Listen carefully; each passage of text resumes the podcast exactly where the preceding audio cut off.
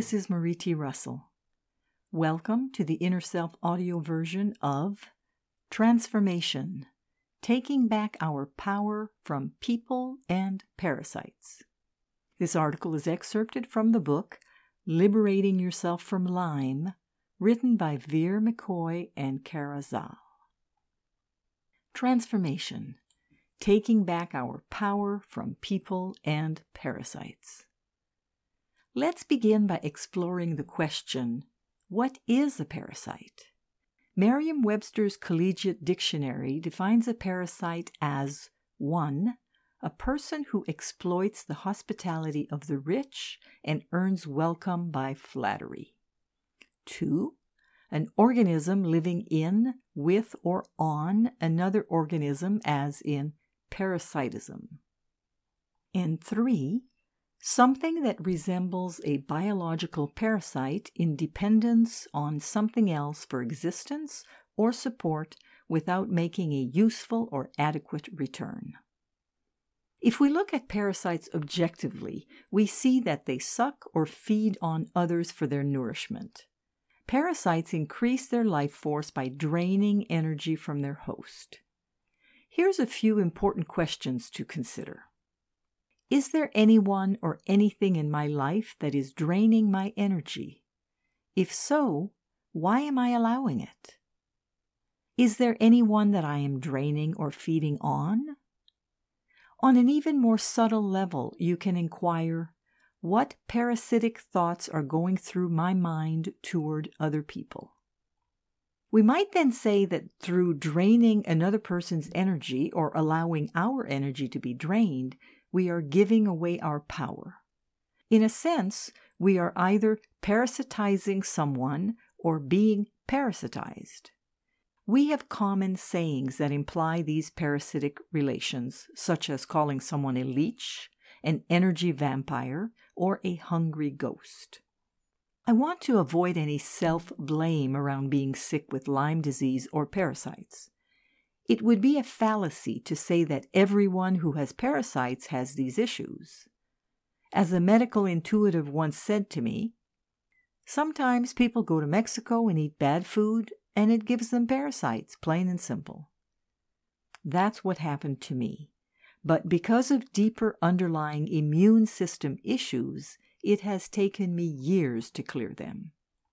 Some people get parasites in their travels and clear them quickly. It could be because they are not dealing with deeper issues that support parasitism and they have strong immune systems.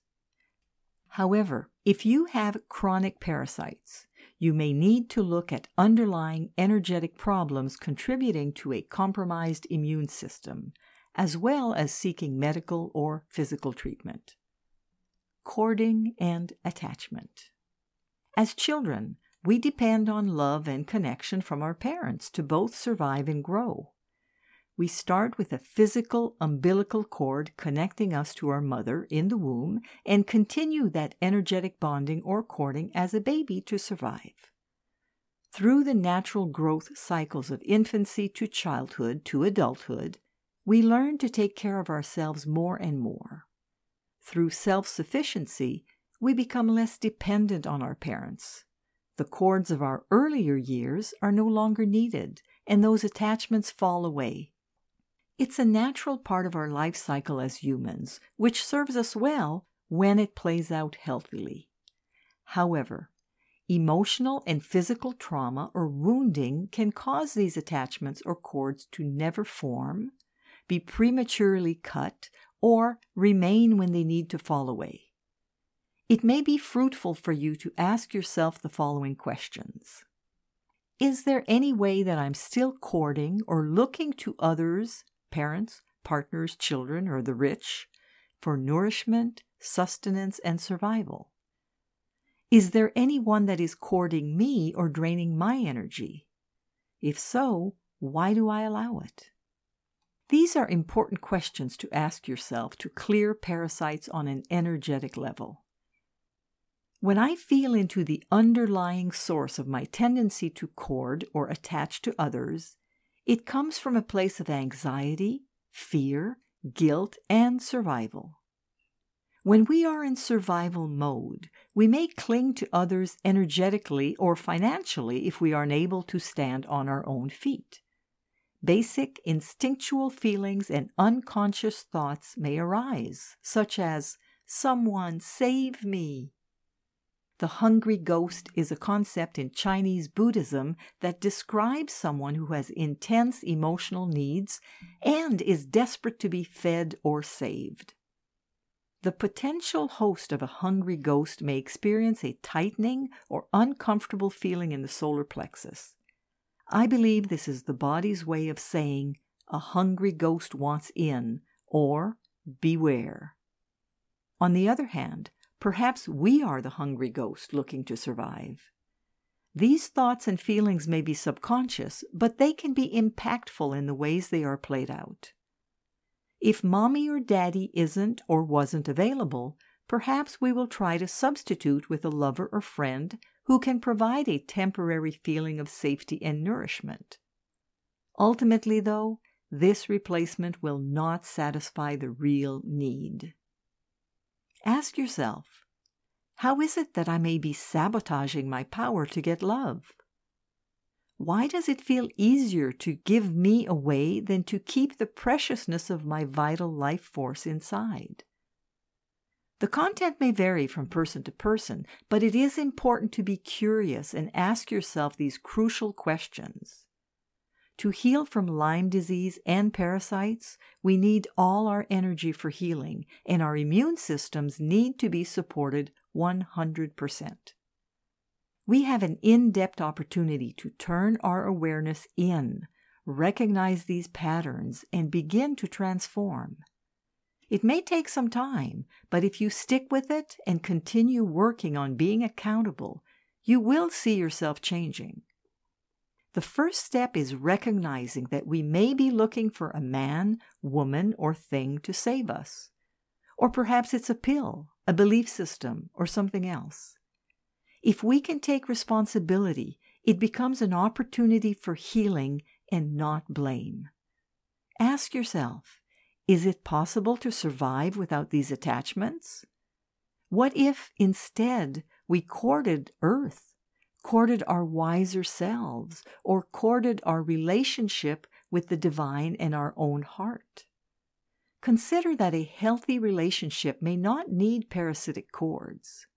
The way to heal these deep childhood wounds is to show up for ourselves in the present time and use the resources that we have as adults to begin to recognize and change unhealthy patterns.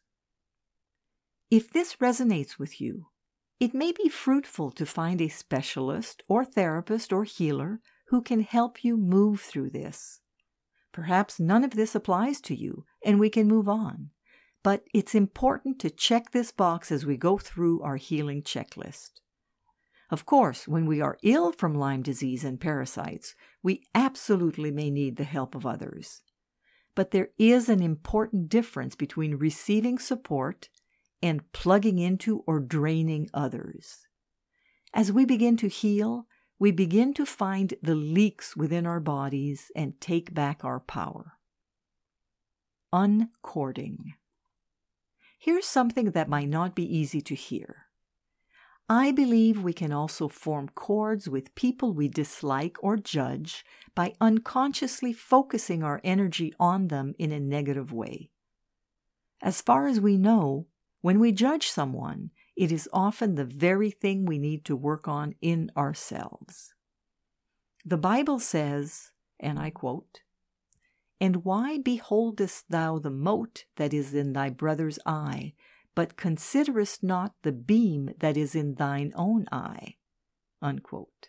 This was from Matthew 7 3 5, King James Version.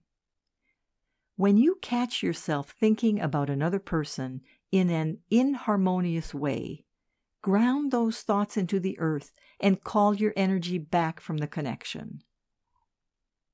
Out of love or fear, intense thoughts and feelings can connect us to others in a way that doesn't always serve us. In moments when you feel triggered by another person, control your breath and tighten and center in your solar plexus, the part of your belly between the belly button and rib cage. Notice how centering in your solar plexus can control the feelings. Then you can take responsibility for what may be coming up to examine. Forgiveness is at the heart of self love. Forgiveness is like a path through the forest. Keep walking that path.